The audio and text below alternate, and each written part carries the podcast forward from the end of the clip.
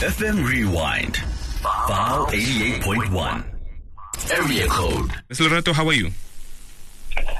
Good morning um, to you, Nzigi, and the viewers of FM. I'm doing well. I'm doing well. I'm doing strong. Uh, the year has started in total earnest, and we can't believe uh, that we've just come out of a festive season and a, a season of rest. But I can assure you that uh, since the first, it has been it has been hectic from day one. Mm-hmm, mm-hmm. It is quite hectic. I mean, these allegations um, from WesBank that it has been overcharging its black clients are quite damning. And we see that you have submitted, you know, um, um, um to uh, the South African Human Rights Council to investigate, you know, um, these allegations even further. Um, why is it important that, you know, these investigations should be investigated further? Because, I mean, from their perspective, it could be looked at into, you know, the, the, the, the, the equations, I think, actuarial equations that, you know, know, a, a lot of p- uh, black people um, would be at risk um, because um, most of them uh, might not have good credit. I think it's even a running joke on social media that, you know, black people versus white people, um, black people do not have good credit and then white people uh, possibly have better credit. You know, it's, it's something that is a thing right now that is currently going on. So why is it important that we do actually investigate here um, these allegations? Well, let me start by saying, firstly, uh, it's arbitrary, right? So it, it means that it does not have any logical conclusion to assume that black people, uh, you know, by and large, generally just have bad credit, and that white people have good credit. I mean, that's that's a whole lot of nonsense. Mm-hmm. It does not. It does, it, that's not the truth. The premise of our uh, involvement in this issue when we uh, caught onto the story, which quite alarmed us, is that we are a constitutional democracy. Our country, our Bill of Rights, has got an equality clause that says uh, equality includes the full and equal enjoyment of all rights and freedoms.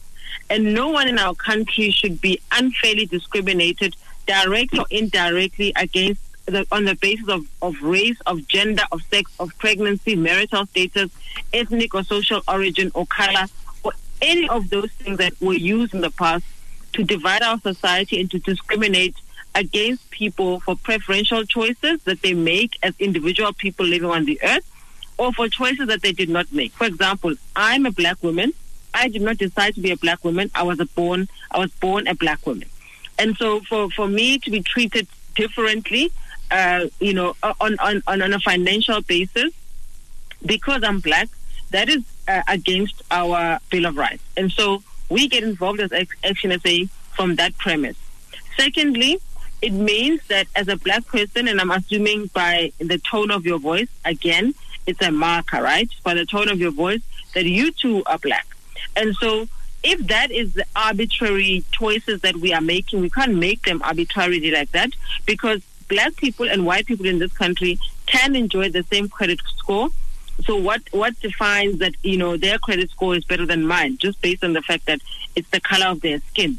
We ended apartheid in 1994, and for us to be able to reach a status where in South Africa you have the equality of being, which is what is in our Bill of Rights, then everybody should be equal, treated equally before the law. Nobody has got an advantage just based on whether there's a social status or race in this country. And we're fighting for that because the law is the law until somebody puts it into effect. Mm-hmm. So we can have all laws in our country, but if nobody actually activates the, the prescripts of the law, then it's just sitting there and our Bill of Rights and our Constitution uh, is just written in black and white in a board somewhere in in the Constitution. Somebody's got to, you know, activate those Bill of Rights, and that's why we are involved in this in this query. Mm-hmm. I mean, I do thank you. I think for some for making such a submission, because what it then means is that now uh, there's going to be um, investigations or possible investigations that go on uh, into the matter.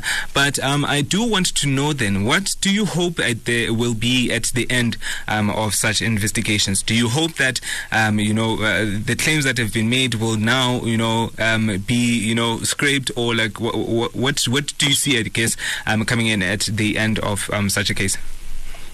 So, firstly, uh, we want the evidence first. So, we know that these allegations have been made. There's been various reports around the fact that, you know, uh, black South Africans are being charged up to 19% um, or interest rates for motor vehicles up to 40 percent. Listen to this: four zero percent more on mortgage loans than white their white counterparts. And so it means that on, on a car you are paying about 88 percent more uh, than what your white counterpart would be paying uh, for the same vehicle at the same credit score. And so what we want the, the SA, SAHRC to do is to come back to us with an investigation and to see that on the balance of probabilities that is what is happening. And if we find that that is what is happening, then our next step is to engage in a class action lawsuit against WesBank. And you know that WesBank is also an affiliate of FNB Bank. And a lot of us bank with those two banks or finance or transact with those two banks. And so at the end of the day, the citizens of this country need to understand that we have the power and the wherewithal uh, uh, bequeathed upon us by our constitution to be able to put people out, out of business. You know, if this is a, a practice that the WesBank has engaged in, they will be put out of business. If this is as an affiliate of FNB, which refers most of their clients to WesBank uh, when they're trying to transact in this way, then they must be put out of business.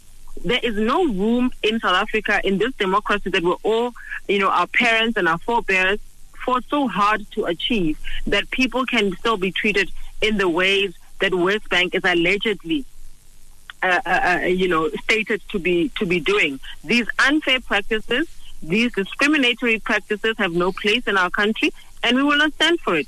Mm-hmm. And so, as I said to you, black people have a triple bypass. We are suffering on all fronts. You are suffering in terms of being able to just meet your lifestyle you have lots of you know. I'm sorry to cut you off right there. Uh, I guess we are going to have to cut the conversation short because right now it is time for our news headlines. I, I so I hope I suppose then we're going to be able, I guess, to have you know this conversation further at a later stage, seeing maybe the progress also of the case. Thank you so much for engaging with us, and I'm sorry to have cut you off, but uh, time constraints are very much um, against us. No, that is fine. I think the point is made. Thank you very much. Thank you so much. That is a conversation that we just wrapped up um, with Lerato Ngobeni, who is the national spokesperson um, of Action SA, based on the, um, uh, the, the, the, the, submissions that they have made to the South African Human Rights Council um, on the WesBank allegations. Area code FM Rewind. File 88.1.